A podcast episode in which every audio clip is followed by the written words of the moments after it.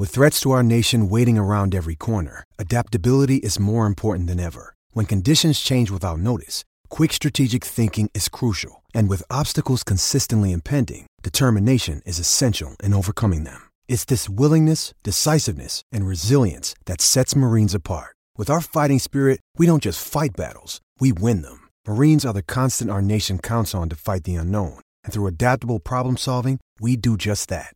Learn more at marines.com. Today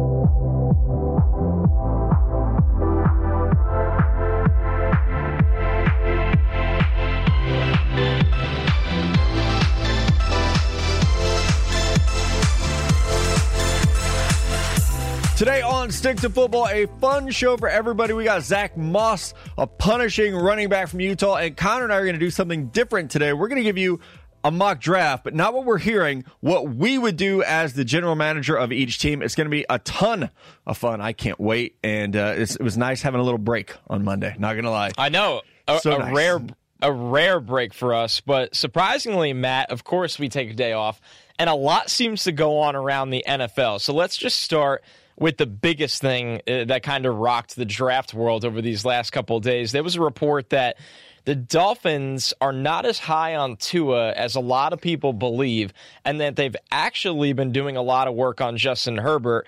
I think if you listen to this show, that wouldn't surprise you Right. because we've been talking about the Dolphins and Herbert, not just this year, but in the previous draft class when we thought Herbert was going to declare. So, Matt, when this dropped, what was your take on the entire situation? So honestly, my first thought was this is a little early for this news to come out, and I think when, I agree. anytime uh, a rumor comes out, or even I'll even say anytime a rumor is told to me, I try to look at it from both sides. Who benefits from this news coming out? So I could see the Dolphins honestly liking Justin Herbert, like you said, Connor. I- I've been saying this for like Tua years that they've done a ton of work on him.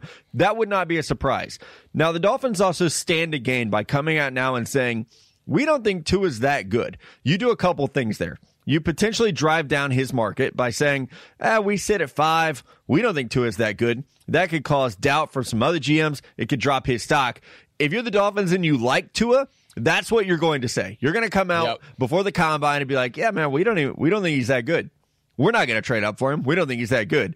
And what you do there is we all assume the Lions at three are trying to trade out of that spot. The best way to decrease the value of that trade is to say, player's not that good. We saw this as funny. The 2017 draft, we've been talking about it a lot because of Mahomes and Watson. It's funny to go back now and look at some of the things that like Brett Veach and Andy Reid and John Dorsey were saying about Mahomes. It's like, we'll probably trade up for a linebacker. You know, like, ah, we don't, we, we don't, these quarterbacks aren't that good. And obviously, they wanted a quarterback. They were trying to drive down the market of those guys. So I think with the Dolphins, um, I know the reporter Armando Salguero is highly respected. He's a very good reporter, but I do think teams are wise about how to, inf- you know, inflate or deflate the value of a player. This is one way to do it. And I'll tell you something. Uh, I was driving this morning, had to take my, my son to school, and that's when I do a lot of my phone calls. And on the way home, I was I, I talked to a, a player personnel guy. They think three quarterbacks are going to go in the top five when it's all said and done with trades. So even if Miami doesn't like Tua, someone will. Detroit could draft him at two, so or excuse me, at three. So there's enough uh, like out there for Tua, unless the medicals are just completely bombed when we get to the combine, which is something we talked about on the Friday show. Then then it, it he could fall. But I think the Dolphins are being pretty smart here. And I think Armando's been there long enough that he probably heard what we were hearing during the 2018 season that Chris Grier, who is still there and is the GM of the team, let's be real, this was a team that they were all over Justin Herbert during that season. So maybe the interest uh, to land him never went away. We just got mixed up in the fact that Tua uh, appeared on the map here for them, and they might have liked him as well. So I'm with you, Matt. There's a lot of different directions this thing can go. The problem is, if the Dolphins want to kind of play that game and really do like Tua, it might not matter in the end because I simply think there's going to be a lot of teams behind them that will gladly trade up for Tua and they won't play this game. So you can do it when teams are more skeptical. A lot of teams were skeptical on Mahomes. A lot of teams were skeptical on Deshaun Watson. I think, barring health concerns, which are significant, I don't think teams are skeptical on Tua from a, a traits perspective as a pro prospect. Yeah, I agree. Injury is the biggest thing, and it is it is big. So that that will be out there. One team that will be in trade talks a lot: the Detroit Lions at number three overall. It came over the weekend. They are at least talking about trading Darius Slay, who I think has always been one of the more underrated corners in the NFL and a really, really good one, especially if you're in a defense that wants to play man coverage. Darius Slay is going to be very good for you. He's under contract for one more year at $10 million. He's 29 years old, just turned 29 January 1st, actually. So I think if you look at teams, we've talked a lot about Mello's team, the Chiefs, my team, the Niners, hell, your team, the Jets. A lot of teams yeah, out right. there that have a need for corners.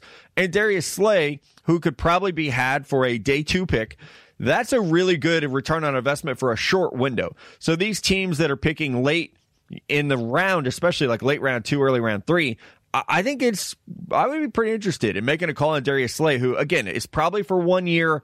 It's a short term window, but like we saw, I mean, we saw the Niners trade for Emmanuel Sanders, who's now a free agent. You know, we saw uh, Dee Ford probably going to be uh, cut after this year. We've seen the Rams do this a lot, trading for Dante Fowler, who was then a free agent. They traded for Sammy Watkins, who was a free agent. So we've seen teams do this a lot in the past. Um, Adam Schefter said there's multiple teams, and any team that trades for Slay would likely have to give him a new deal.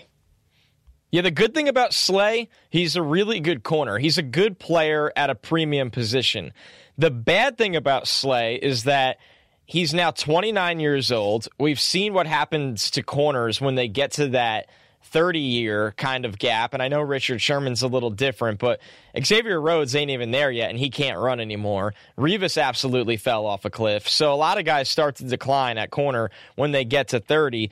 And the other thing is, Matt, you probably got to pay the guy $15 million a year. We're looking at a free agency period where James Bradberry is probably going to get 12 to $14 million Right. a year. So what does that make Darius Slay worth? Eh, That's the issue with all this. So I think the teams that'll be interested are teams that are ready to win, but also have left themselves with a lot of cap flexibility where you can go get a premium player for a second. I, I think a third round pick's pretty light, but once again, the contract expectations that come with acquiring him definitely decrease the value for the Lions. And once again, Matt, are we going to have a conversation about this Lions team running out all their good players? Because at some point, you can only do this for so long before you're sitting there. You have no talent. And I don't really know, eh, you know, what Matt Patricia has done to warrant these kind of moves. It goes back to what I say about my team all the time with Adam Gase running out talented players. It feels very similar with Matt Patricia so far. It really does. I mean, the Quandre Diggs trade is just, it's one of That's those the one I go back to. We still can't figure it out. It's amazing that they've held on to Kenny Golladay, who's a really good player and probably has exceptional value. Um, and, and we've talked before about Matt Stafford. They really just can't trade him right now because the contract. Uh, another player who's going to be on the move at the corner position, and I think teams that don't get Slay will probably be calling Chris Harris Jr., who has said over the weekend that moving on from the Broncos seems like the right direction. That could obviously change once contracts uh, talks start. Really, in about two weeks of the combine is when all that's going to happen. I think for Chris Harris, who again a, li- a guy who's a little bit older but has been so good for Denver, and he's done a lot of different things. He's played slot where I remember Pro Football Focus first started, and Chris Harris was always like the top ranked corner because how good he was in the slot. He will turn 31 years old in June, so a little bit old, but the way he plays, I feel like we haven't seen like the athleticism drop off from him. And he's so good with technique, a lot like your guy He's Revis, smart. where he can play a little bit longer because it's not just pure speed. He played football at KU. He's from Tulsa, Oklahoma. And I don't I know that location doesn't always matter, but two teams that are in that region, the Dallas Cowboys, the Kansas City Chiefs, could both use a guy like this immediately. Now, with the Chiefs, money's obviously going to be an issue. He's not going to get $15 million a year, most likely, from Kansas City. But I would think that he's got to look at those teams, man, where instead of having to stop Mahomes twice a year, you're on his team. And if you go to Dallas where they're going to lose Byron Jones to free agency, you got to feel like that you got a pretty good shot to win a Super Bowl within the next couple years, which yeah, we've had Chris on this podcast before. He's an amazing guy. That's really the only thing missing uh, from him, you know, here. Obviously got one with when with Peyton came through there, but what if he could get another one at the end here? I think we're talking about like such a great run for a guy who was an undrafted free agent out of Kansas. An unbelievable career so far for Chris Harris Jr. Uh, one of the more um, you know, one of the most impressive undrafted careers that we have seen. And like you said, we've had him on this show. He was one of my favorite guests. Just talking to him, you understand why he's had so much success for such a long time wherever he goes. And I do think you bring up a good point. Now, the Cowboys, at face value, have a ton of cap space how much cap space are they going to have after they sign their franchise quarterback, their number one wide receiver, and if they do go after a corner, they should retain their own guy and Byron Jones, who's younger and has had so much success there. So for Chris Harris Jr., I'm fascinated to see which route he goes, Matt. That's what it comes down to for me. Does he go the route where he says, you know what? I'll take a lower than market value deal to go chase another Super yep. Bowl and finish my career on a, a higher note with maybe a more prestigious franchise? Or do I want to cash out one more time? So, and when you look at what Chris Harris Jr. has done, let's not forget, Matt, he took an extremely team friendly deal in Denver rather than hitting the open market on free agency because he didn't want to risk that injury factor again. Uh, that contract extension really had him at cap numbers between 9 and 10 million. That's not a lot of money for a corner the caliber of Chris Harris Jr. Right now, he can, at 31 years old, going into a season where he'll be 31, he can exceed that number. There are teams out there that'll give him $12 million a year. Now, the guarantees will be up front in the first two years of the deal, but the bottom line is he does have an opportunity, if he wants to, to get a big payday one more time. Yeah, it's going to be. I think Chris is going to be smart about this. He's going to go somewhere where he can be an immediate fit. Obviously, you know, they're going to, he's going to ask the questions. Hey, what type of defense are you running? Because maybe he wasn't a great fit with what Vic Fangio brought in there. I think we could even see him get back to the slot and, be really impactful. We were going to talk about Philip Rivers, but we've kind of exhausted that. I do want to say our guy Tony Jefferson got cut over the weekend. Uh, maybe this I, it might have been a Friday news dump. The Ravens cut Tony Jefferson after they signed Chuck Clark to an extension.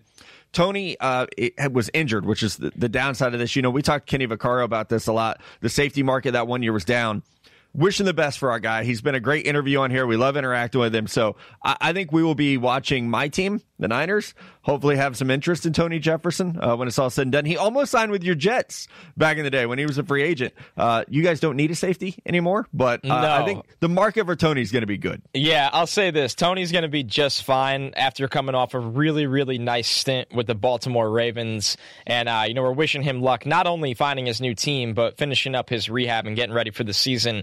I wouldn't be surprised, Matt, if he's on the comeback player of the year radar for us before the season kicks off. Yeah, I think so. Let's take a break. We come back. We're going to give you a little mock draft Wednesday, and then closing the show today with our guy Zack Moss. We told you guys we were doing something different this week with the mock drafts, and we are. This is what we would do as the general manager of each team.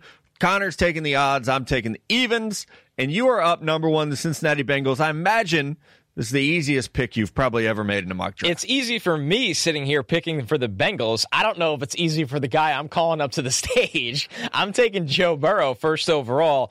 Listen, will he come to the stage? I I know and I understand. If you're a Bengals fan and this seems like a, a sensitive subject, I totally understand. And I'm not ringing the panic alarm yet.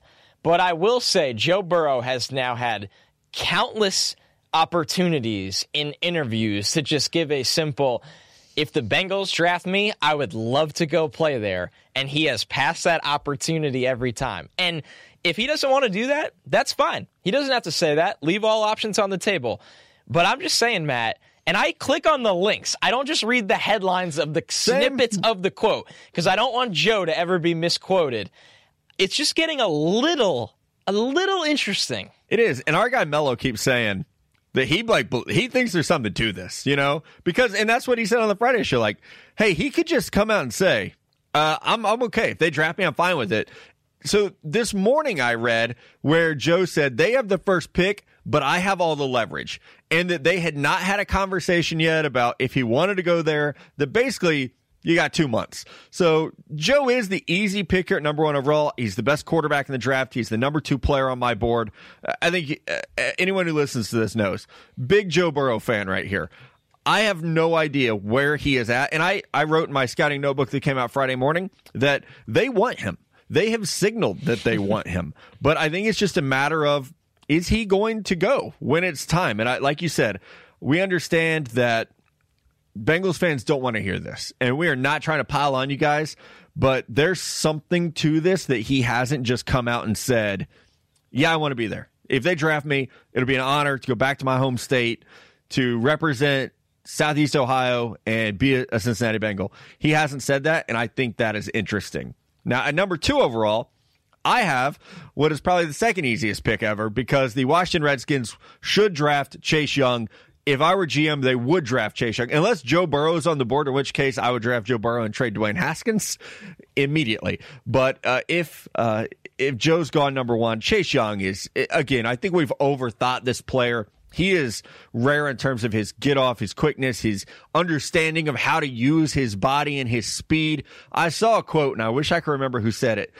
Somebody said that he had like slowed down after his suspension. It's just ridiculous. That is nonsensical. If you actually watched him play, he was being constantly doubled and tripled from the moment he came back against Penn State until Ohio State season ended.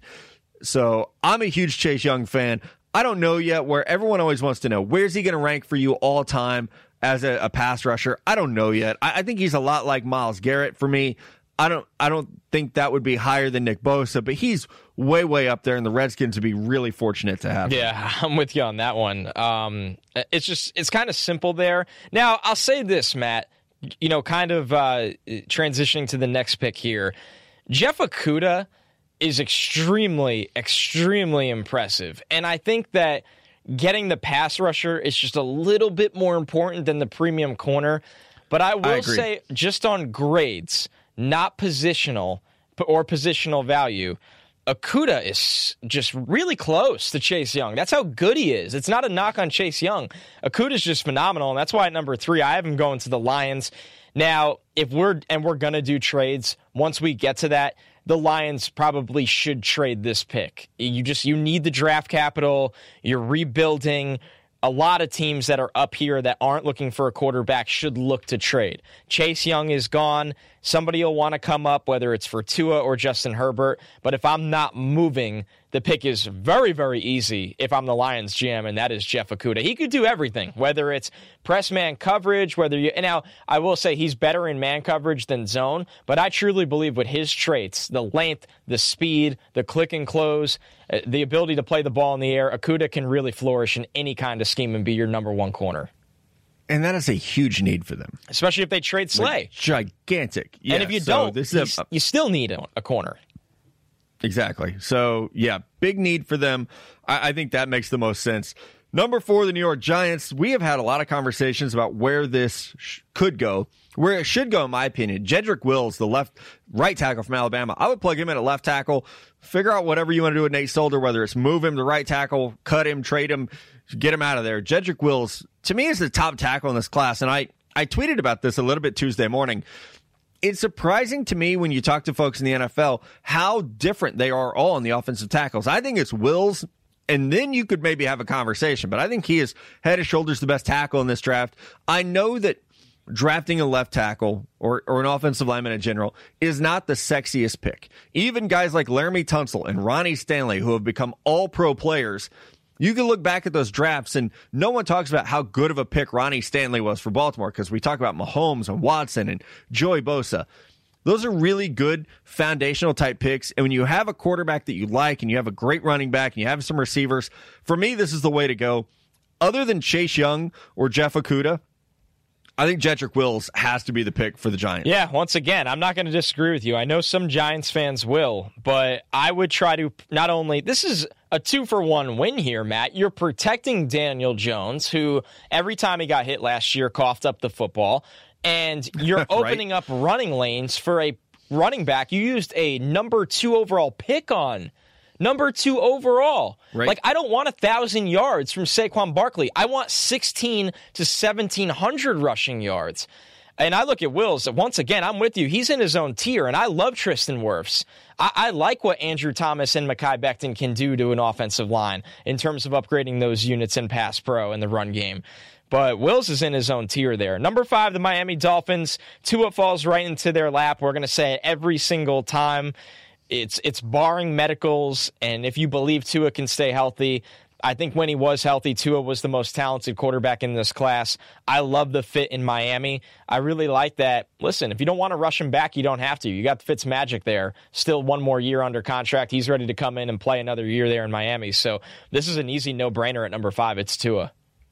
It is. If he's healthy, um, he should go earlier than this, just with trades, like you said, obviously. Number six, the Los Angeles Chargers. In the mock drafts that we do, based on what we hear, we almost always have a quarterback go here, whether it was Tua falling or Justin Herbert rising. I'm not going that direction. If I'm the LA Chargers, I find a way to get Cam Newton, and I roll out there with Cam and Tyrod and Easton Stick and say, this is good enough for right now. You don't have to trade number six to get Cam Newton, by the way. So with the number six pick, I'm going to look at Kansas City, San Francisco, Philadelphia, some of the great defenses that we saw uh, late this year, especially, and focus on the D line.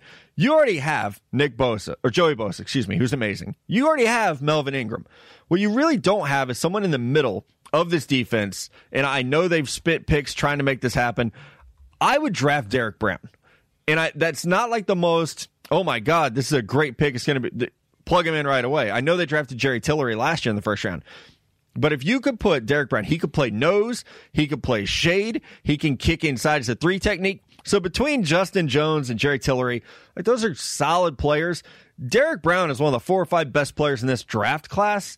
And I think in most drafts, he would have been the top D tackle available. So again, not the sexiest pick, but I don't value a left tackle here. So not going to reach on one of those. And I think Derrick Brown is just so good. He and Isaiah Simmons are the two guys where I almost feel like they're just so talented. You kind of forget team needs and just go, this is the best player on the board. You're this good. We will find a spot for you. If you could have Bosa, Derrick Brown, and Melvin Ingram as your core pass rush group, I mean that's that's pretty fucking tough. Yeah, I can't hate on that at all. I mean, this is someone who was drawing double teams against the best offenses in the country in the SEC. That's yeah. how good Derrick Brown was. You go back to the LSU tape, they were looking to double team this guy to take him out up front. He's a game changer. And I'll say this I love Javon Kinlaw and I love Derrick Brown, and I do think they're close to each other. I think Brown is technically a little further ahead than Kinlaw. He just does the little things right. You can often see. I so too. So I, he's somebody that can wreck the game both as a pass rusher and as a run defender. And like you said, all that attention he draws up front. Number seven, the Carolina Panthers. Not going to panic and take a quarterback here, but will take a quarterback's best friend. And that is my number two offensive lineman in this draft. I believe you agree with that, Matt. And Tristan Wirfs from Iowa. I think Wirfs can play right tackle. I think he could be a very good guard. What he does at the second level of the football field can change run games. And when he gets his hands on you, it's over. It's as simple as that. And, the track record of Iowa offensive linemen, Wirfs is next in line. He's got that kind of not only mental makeup, but physical makeup. So for the Panthers, building a powerhouse unit in the trenches is something that Matt Rhule is definitely going to want early on before their next quarterback even gets there. And that's what I would do too. I, I love, like you said, I love Wirfs. I, I talk to a lot of people that say, hey, I think he's a guard. I think he's a tackle, and I think he's a really good one. I think he'd probably be an all pro guard. Number eight, the Arizona Cardinals. We saw them extend left tackle DJ Humphries a three year deal over the weekend. That, to me, signifies they don't feel like they have to go tackle at number eight overall. I think what they should do, Larry Fitzgerald's back for one year. Jerry Jeudy's available here. And we talk about this with Chase Young and Jeff Okudah. Like we are overthinking these players because they've been good for two years. You're probably tired of hearing us talk about them.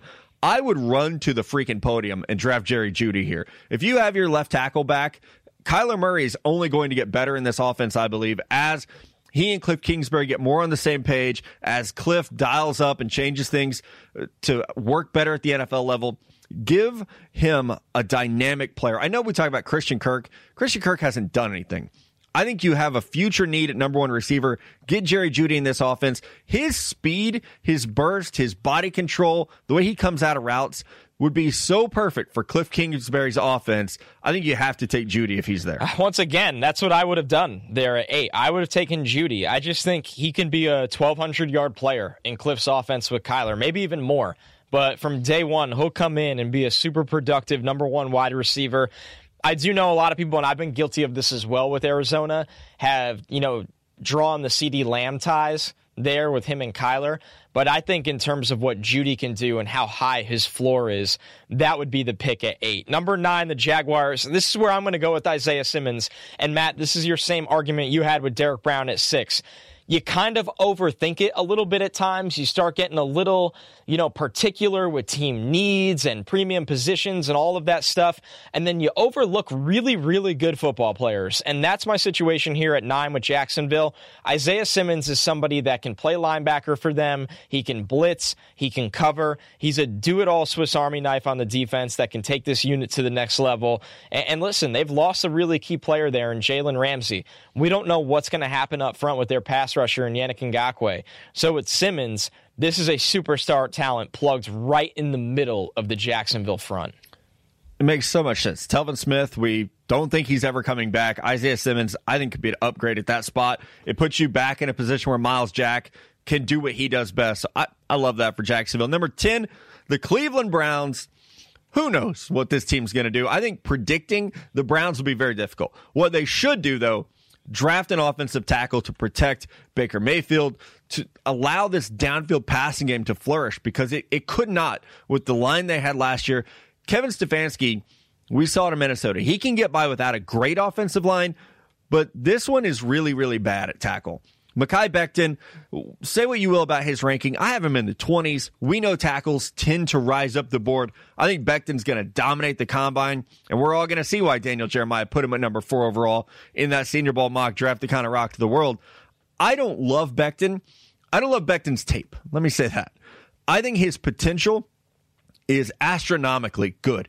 And he's working with the right guy in Duke Manyweather to fix the flaws in his game. So when I evaluate Becton, that's the, the trouble for me. What I saw at Louisville versus what I think he can be. Guys like that, and we've said this before, that's where your boom or bust come into play because it's not what you are, it's what you could be.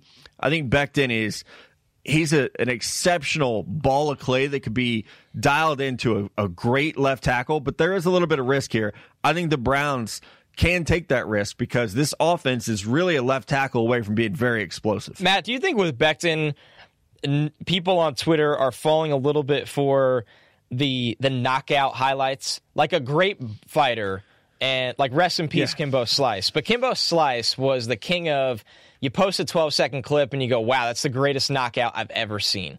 And then you put him in yeah. the cage and he, he couldn't fight anyone, it felt like at times. And, and, you know, no disrespect to Kimbo, but, and I'm not saying Becton is going to fail in the NFL. I'm just saying he's being developed right now into a rounded out player. And the knockout shots are incredible. And I do think he's much more athletic than I ever expected for his size as a pass protector, a, a nimble feet for someone yep. that's 6'7", 365. But don't you feel like sometimes we fall for the the couple of highlights and you go, man, he probably does that every play, and I think we're just not there yet.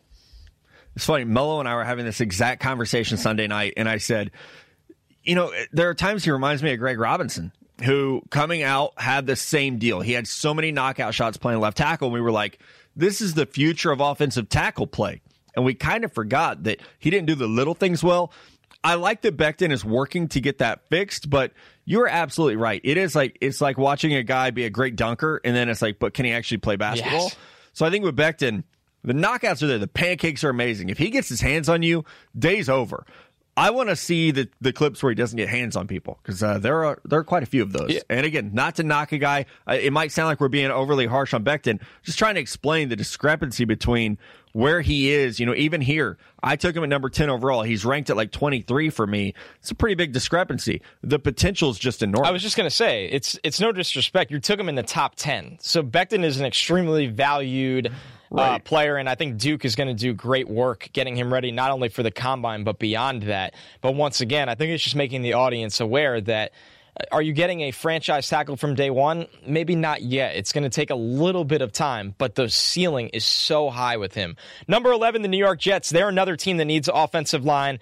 Jerry Jeudy is off the board, so I can't take him. I'm going with Andrew Thomas from Georgia here. What I love about Thomas is not only how tough he is in the run game, but I love how smart he is. And something the Jets really, really struggled with last year and this was something Adam Gase's units in Miami struggled with for a couple years. They can't pick up a stunt to save their lives. And it put Sam Darnold on the ground time and time again. And I actually think Thomas's underrated best quality is how well he did that at Georgia for Jake Fromm. I think his IQ and awareness around him made up for times him playing high or him not moving as well as you'd like in pass pro because he always knows where to be. He has such a good field awareness of when to run guys out, whether to drive guys back. So I, I love Thomas's IQ, and I would gladly take him at 11 to upgrade this Jets offensive line. Whether you want to play him at left tackle, right tackle, I, I don't think they'll be fortunate enough to have the luxury to ever play him at guard. Yeah, probably not. I, I think I, I, feel like that's another guy who's being overthought a little bit because he doesn't look the part, but he played the part in the SEC, which and is, is pretty hard to a do. A lot of people ask me, they take both of us in this, they say, What happened to Andrew Thomas? What caused his fall? I don't think this is a fall at all. I think this is right where we had him preseason, but other guys, it's with Becton, it's a ceiling. With Wills, it's oh, he was an underclassman that just really was phenomenal this year. And same could be said with Wirfs. Guys just rose ahead of him, but that doesn't really change the kind of player he is and can be. Yeah, big fan of him. I'm going to take 12, the Las Vegas Raiders, the guy that I thought you were going to take. CeeDee Lamb, I would be running to the, the freaking desk with, or swimming to the stage with a card in my hand to slam this one down because CeeDee Lamb is what they need. And I know some Raiders fans are going to say, yeah, but we need, sp- we need speed. You do, but you also need a possession receiver. And CeeDee's not going to run well, but he is so physical. What he does after the catch is still special without having elite top end speed. So CeeDee Lamb for me is such an easy pick here. Yeah, it really is. I think the Raiders fans would absolutely love that one in what's going to be a really exciting first round for them. 13, sorry, Colts fans. I know you're probably hoping for Jordan Love. I would not make that pick. I'm going to go Henry Ruggs here instead. Now, this could be flipped completely upside down if what Melvin Gordon says comes true that he thinks Philip Rivers ends up with the Colts and they don't really go into this draft looking for a quarterback because then they'd have they'd have Brissett under the cap unless they trade him. They'd have Rivers on the cap and they'd just be kicking the can down the road at quarterback. Listen, if you do that, you need really good players around him. And I think Henry Ruggs is a really, really good player. The Colts have the capital to move up for one of the top tackles. Say Anthony Castonzo does retire, then they would have to think about that. But in this draft, they stayed here and they get Ruggs, who he changes the game when the ball's not coming his way. The way you have to sit on your heels as a defense with Ruggs out there is the same thing that teams have to do when they play Tyreek Hill and the Chiefs. So I love what Ruggs brings to not only the Colts passing attack, but also their run game for our guy and friend of the show, Marlon Mack. What is your thinking here with the quarterback? Are you thinking that it will be Philip Rivers? You okay with Jacoby Brissett?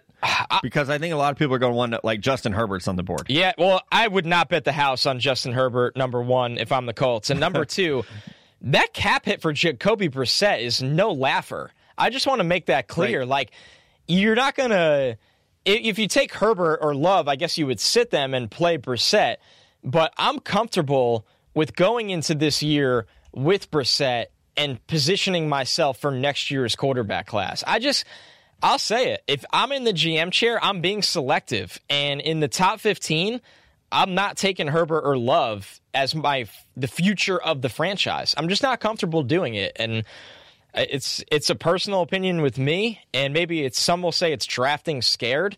But for the Colts, I like their roster a lot. I don't think Jacoby Brissett is as bad as every single fan apparently thinks so, where I like him for at least one more year and looking at next year's quarterback class where nobody stacks draft capital better than Chris Ballard, in my opinion.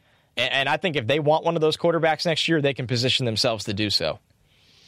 That was one of those things where, like, I knew your answer. Yeah, no, you're right. All our listeners. No, I'm glad you answer, did you know, because Twitter would have been pretty ugly for me on a yeah. fine Wednesday if I didn't explain myself. Right.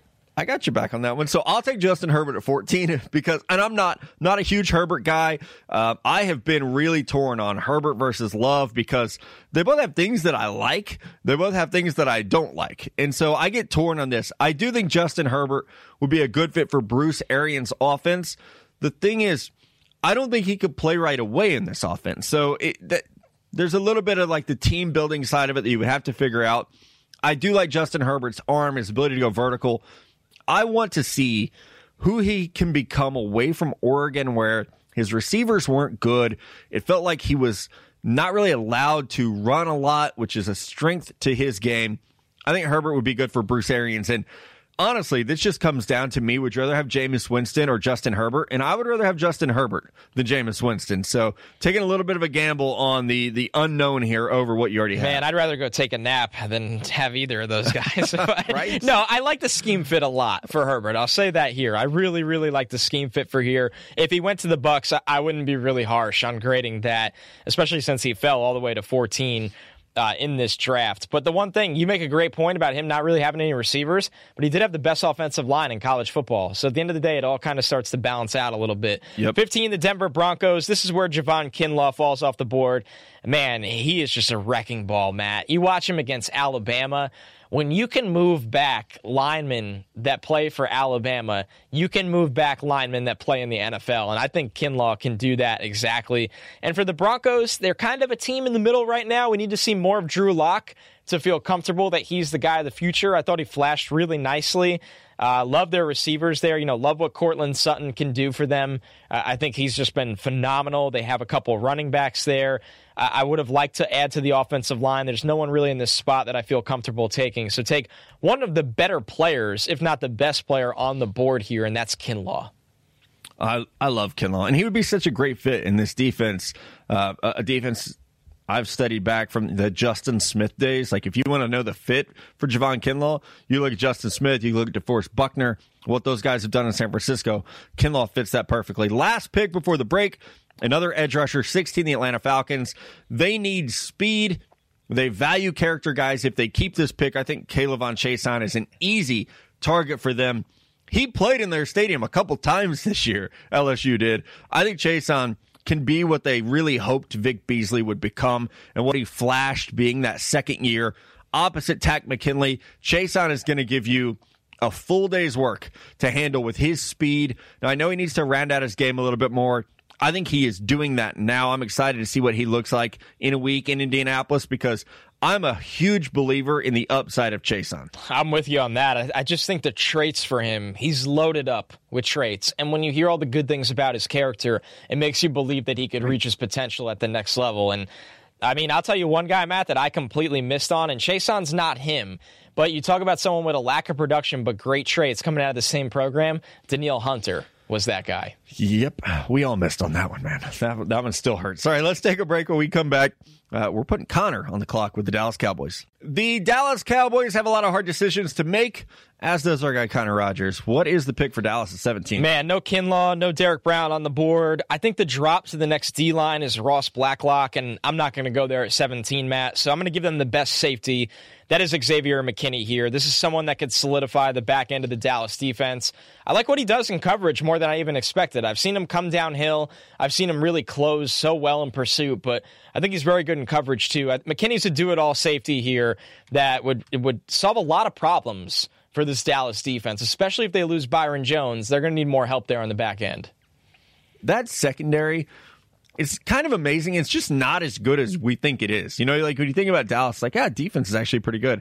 Secondary, uh, maybe not so much. Number 18, the Miami Dolphins. They got Tua at number five. I want to remind everybody of that. Here, I'm going to go left tackle, Josh Jones. This has been a popular pick for us, and it is what I would do.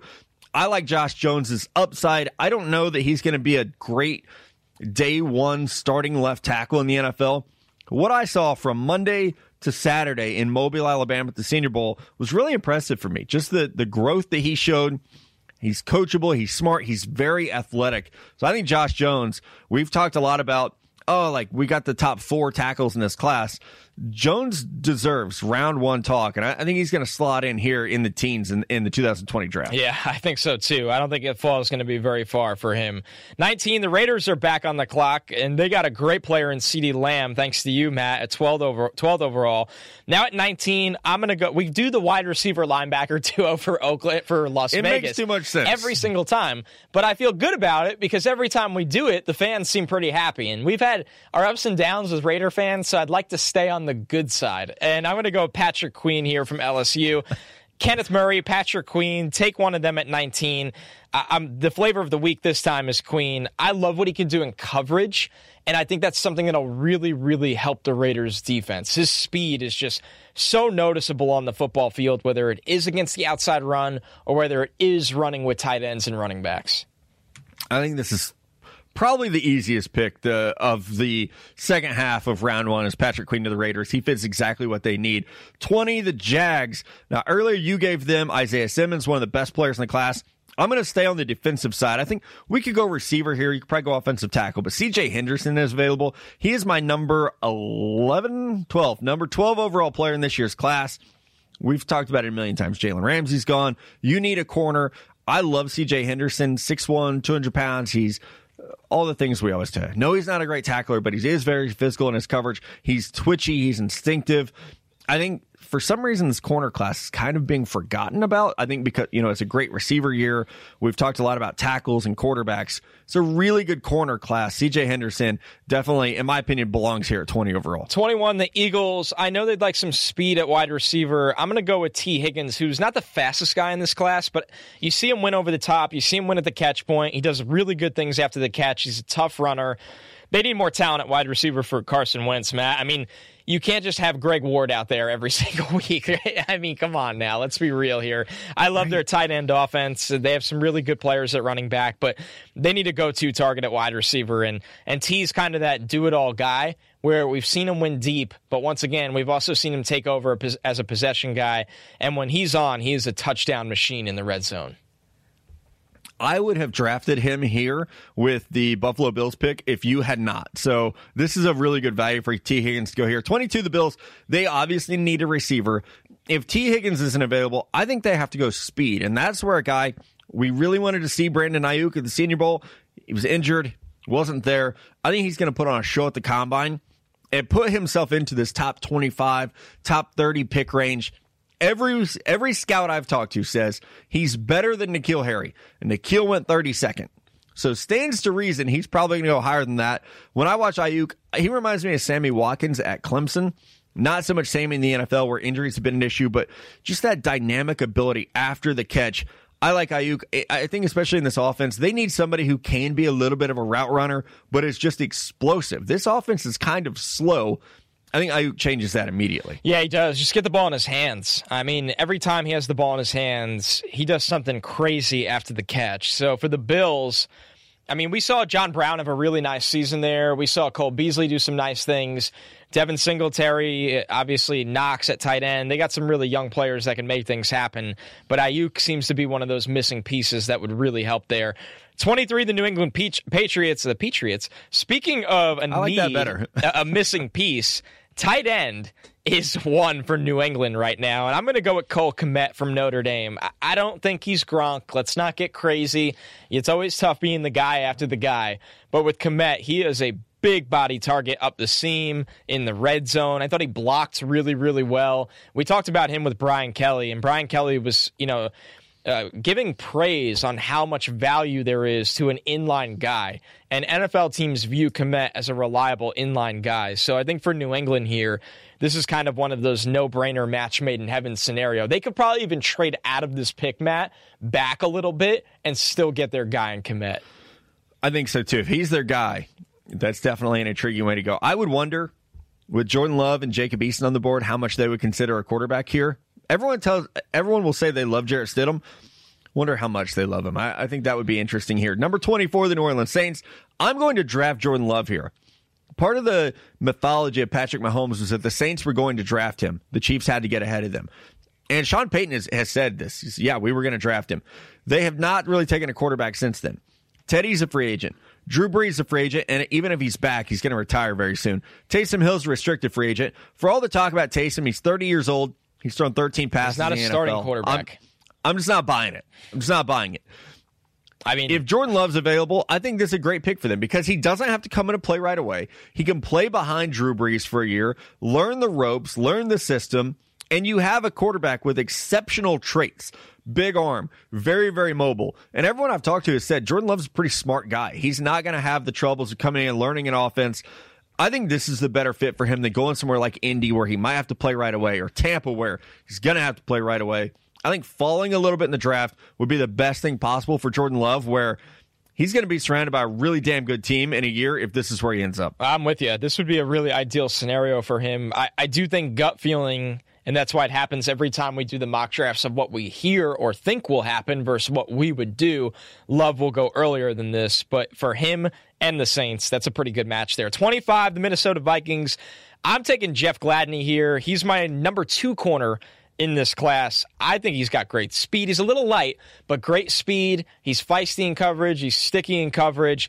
Gladney is someone that could fit that Minnesota defense. It's over with Xavier Rhodes, and they're lucky that a player of Gladney's caliber falls all the way to 25 in this spot. Yeah, Gladney. Again, the corners are getting forgotten in this class. I don't know why because I love Gladney and I, I love CJ Henderson and, and we're going to talk about a couple other guys. This corner class is really good. Um, we should just start that movement. Like, hey, corner corner class is good, guys. It's You- okay to be excited. You know what's funny, Matt? I was talking with someone last night, and I because I was doing a podcast. It was a Ravens podcast, and I brought up Gladney, and they were like, and we were at this game actually. They were like, "Oh, do you remember when Gladney shut down Hakeem Butler?" And I was laughing because I was like, "Yeah, Matt and I and and Mello and Dalton, we were at that game." yeah. And at the time, we were sitting there saying, well, this is everyone's favorite wide receiver, and he did nothing. And it's like, oh, the guy across from him was really, really good. Yeah, it was funny because it's like I think Hakeem Butler's slow. You know, it's like he can't get away from this guy. Uh, he was slow, but also uh, Jeff Gladney was was really really good that day. I'm Hakeem Butler's not that slow. I mean, he, he didn't. We've seen worse, but yeah, you're right. We were at that game, the, the game that we really thought David Montgomery would would kind of take over. So uh, it was Jeff Gladney.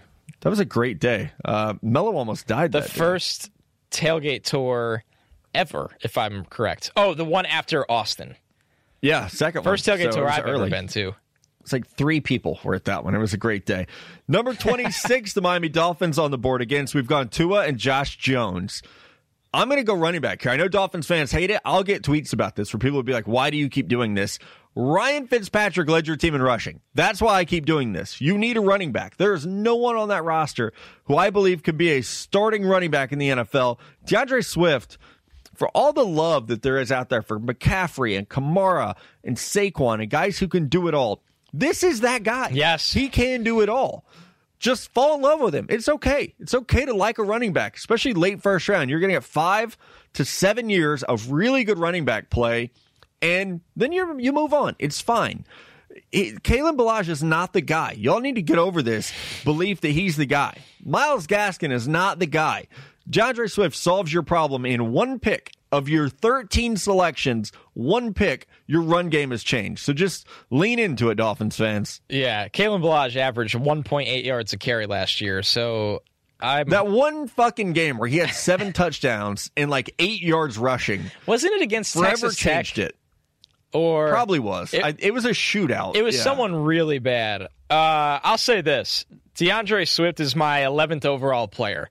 So I don't care that he's a running back. Taking him at 26, I'm okay with because, like you said, Matt, he's got the McCaffrey molds where he'll catch 50 passes, he'll run for a million yards, and he could change your entire offense. 27, the It Seattle was against Seahawks. Texas Tech, by the way. Um, you were right. Texas Tech. This guy fell pretty far, but this is the great the right landing spot for him. It's AJ Epenesa over here. Epinesa is a very athletic, big-bodied player in the molds of what Seattle likes. He's a very good edge setter. He's a pretty good pass rusher, but he's a raw pass rusher. And that's why in our draft here, he falls to 27. I think the league will like him more than Matt and I do, and he'll go higher than this. But this is the right landing spot. And for a team that could lose Jadeveon Clowney in free agency, And I know they used draft capital on the edge and LJ Collier in the first round last season. I did not like that pick. I would like this one a lot more. So LJ Collier's not good, and I think they know that. And yeah. Poona's our guy. Uh, Reed has been suspended and is a free agent. Epenesa gives you a ton of versatility up front if you go this route. Number 28, the Baltimore Ravens. I was eyeing this, hoping you had forgotten Epenesa, and I was going to draft figured. him at 28 because I have perfect replacement for Matt Judon. Instead, I'm going to go middle linebacker. CJ Mosley is a Jet now. I think they did miss him this year more than it seemed, especially once the playoffs got here. Kenneth Murray, plug and play in this defense. Uh, a dude who we've been watching for two years, and he just he gets better every time you watch him. I thought 2019 he was more explosive. He was quicker in his diagnosing of offenses. He played better outside the hashes. I really like Kenneth Murray. I know that everybody's like Patrick Queen's the bell of the ball right now. Patrick Queen's a hell of a linebacker. Let's not forget about Kenneth Murray because he's really, really good as well.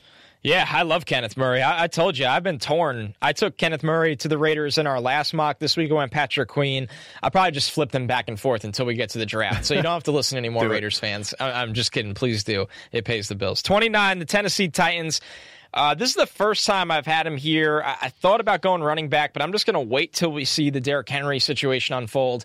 I'm going with Cesar Ruiz from Michigan. And what I like about him is that he can be a phenomenal guard at 6'4, 320, the way he moves.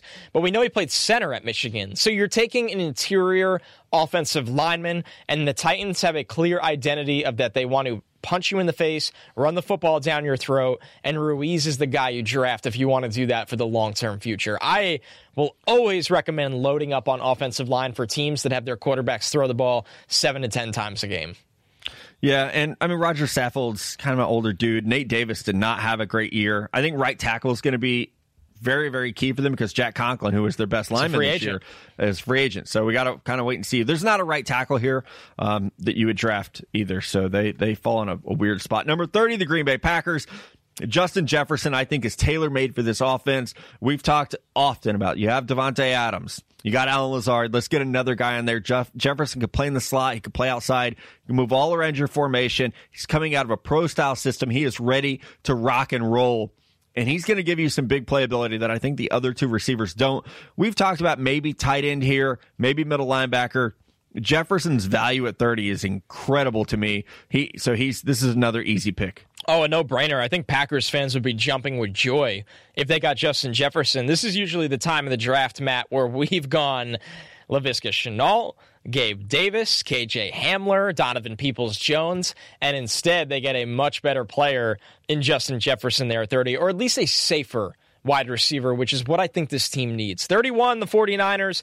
Welcome to the first round, Antoine Winfield. I don't I want to make this clear. Oh. I don't think he'll be a first round pick, and that's because he got hurt in back to back years in 17 and 18.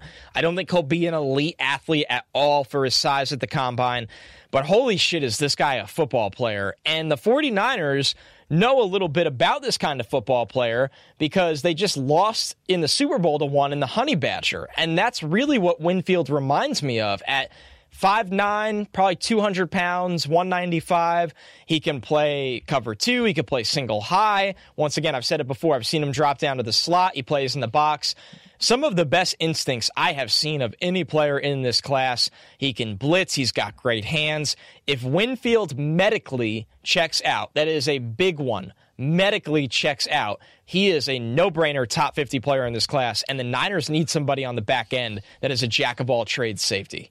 Yeah, Jimmy Ward's a free agent, so he would fit in perfectly. I so I my notes on Winfield, I pulled him up. I mean, I I compare. I said Honey Badger, yeah. Quandre Diggs, like just an exceptional football player. You're right. The injury history is huge for him, though, and, and that's the difference for me. I have him ranked as like a fringe one-two, but injury history could bottom that out completely. So I think he is a really intriguing guy. As a Niners fan, if he's healthy, please sign me up for that all day. Even in that defense over Grant Delpit, over Kyle Dugger, I think he he fits more what they would need. Number 32, the Kansas City Chiefs. I would love to trade this pick, but like you said, we're not doing that yet. Corner is the biggest need for them. And, unless they go get a Chris Harris or Darius Slay, it, it, will be headed into the offseason where you have two guys under contract, Javarius Ward, Rashad Fenton. Jaylon Johnson's going to give you some size. He's going to give you some physicality. We're going to talk Zack Moss, his running back, about this. Uh, but that defense was amazing. And I think things at times we looked at other players like Julian Blackmon, Bradley, and Anae. When I got done with my tape study of Utah, Johnson was my favorite prospect from that program, which is going to have a lot of dudes drafted. So Jaylon Johnson here, maybe a tiny bit of a reach, but such a great need for the Chiefs that with with Gladney gone and off the board, it's like Jaylon Johnson, AJ Terrell, Kristian Fulton, and yeah, I have Johnson over Fulton now. By the way, I don't know if I, have mentioned that. No, on the podcast I haven't heard that not, from you yet. Fulton's injuries bother me, and I think uh, I actually texted this to an area scout. I said if I could combine Greedy Williams and Kristian Fulton, I would have a corner that I really liked because I like Fulton the person, character's great, leader, he's tough the play really dropped off for me, especially late this year. I know he was battling some injury with the ankle, but that in itself is an issue for me. And I, I think Fulton is going to struggle a little bit to run in man coverage. So if he was going to go to his own team, he's probably going to be okay. But I think Jaylon Johnson gives you a little bit more juice in man coverage, and he's a little bit better at the line of scrimmage as well. I think the scheme fit point you bring up is a, a, really important one that gets lost a lot in times when we do these mock drafts, and, and not even just us, but in general, uh, of how vital it is. You might have a player that you think is five to six spots higher on the board as a talent, but if he doesn't fit your scheme, how valuable is he to your program? And, and for Jaylon Johnson, the value for him will be so high because of his length, because of the style he plays. Uh, he, I mean, no one is Jeff Okudah, but if you're looking in the mold of a player that has the kind of length that's more of the bargain version in, you know, early round two, like you said here, Matt, maybe a little bit of a reach, but early round two kind of range, uh, Jaylon Johnson is going to have a lot of fans in the NFL.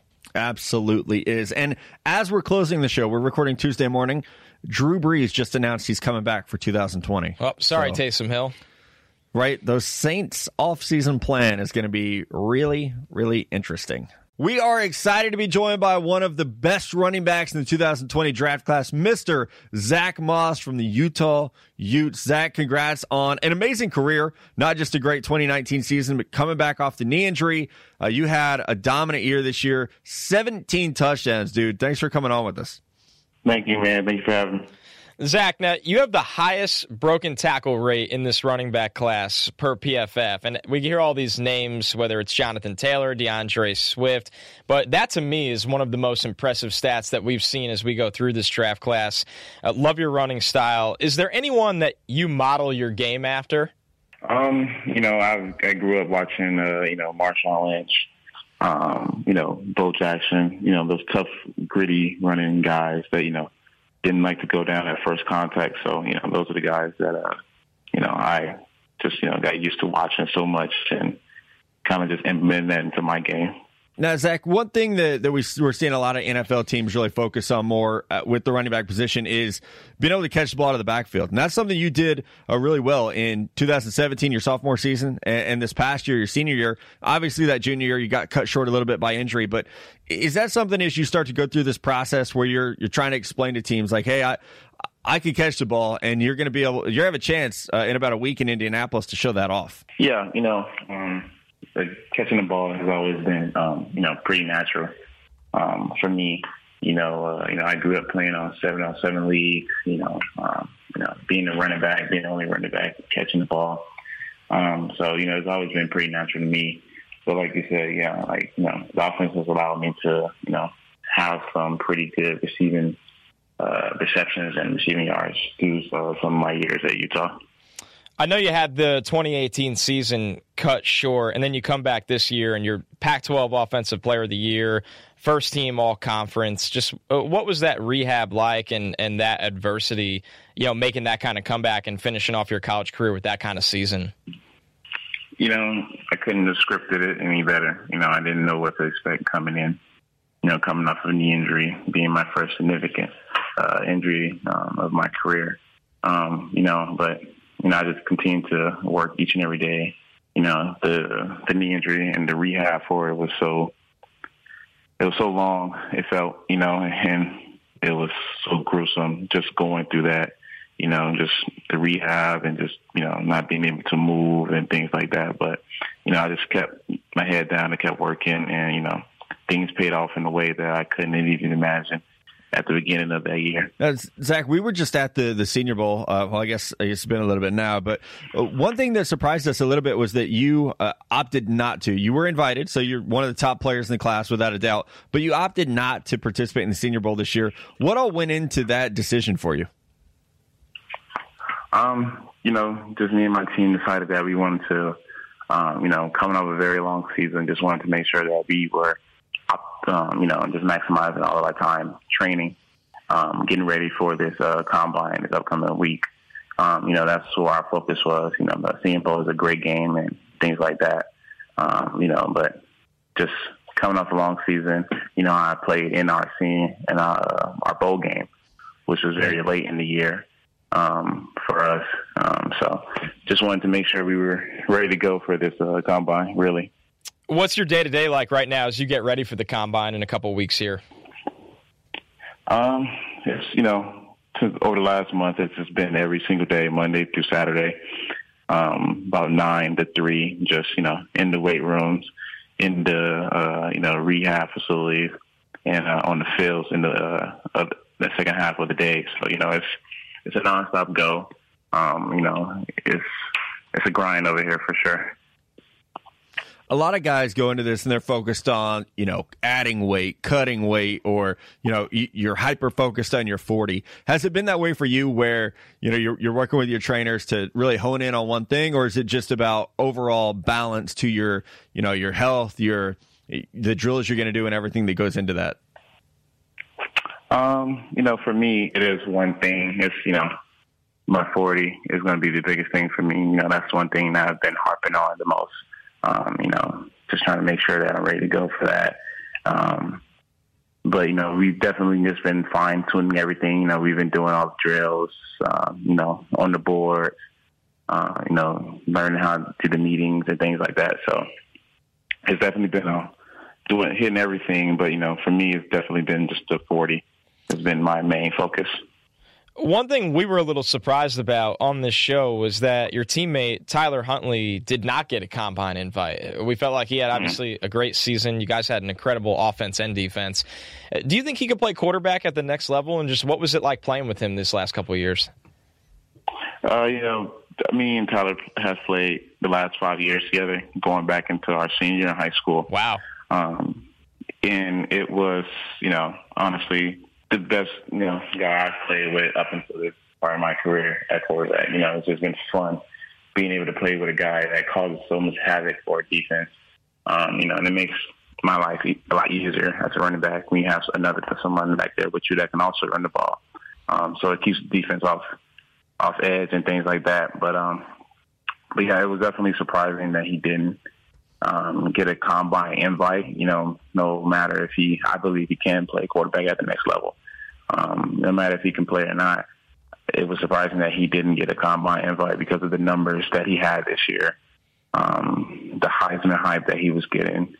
Um, you know, he had the yeah all the numbers up there, um, just with Joe Burrow and the rest of those guys. So it was kind of um, surprising that he really didn't get one this year. When you see him, because like you said, I mean, you've known this guy forever, and you have a, a great look. I don't know how much NFL you watch, but was there ever a time you're watching Tyler and you're like, this is Lamar Jackson that I'm lining up behind? Just some of the plays that he makes this year and, and even the body style, that it's it's easy to see a little bit of Lamar in his game. Yeah, um, you know, and he him and Lamar actually played against each other in high school. I think once or twice. Um, but he definitely has the athletic build um, similar to Lamar. Um, I think Lamar's a little bit more you know, compact and, you know, a bit more beefier and things like that. But, uh, you know, just the way he runs and the relentless effort he has is definitely similar, similar to Lamar. Um, but he definitely has some good traits. Speaking of high school, what was it like going from Florida to Utah? um, it was, you know, definitely a culture cold. shock. yeah, cold, yeah, um, right, yeah. Yeah, it was definitely it was definitely cold, no doubt. Um, but you know, it was it was exactly what I I needed. You know, it was um, it was good for me. You know, to go out there and you know learn and mature by myself.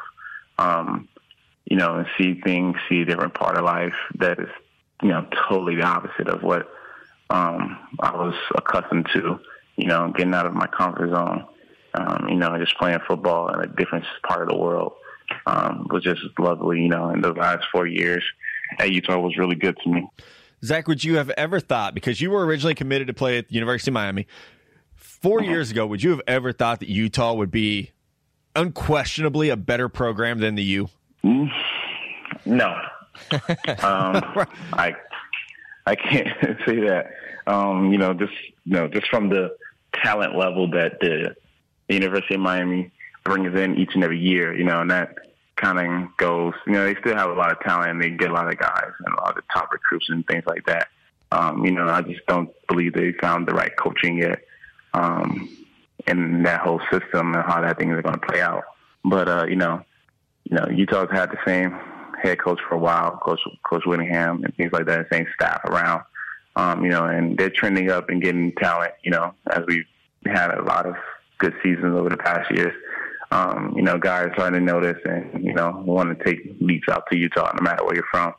So you know, I think it's only going to continue to get better for them we talked a lot about how explosive the offense was with you, obviously Tyler Huntley.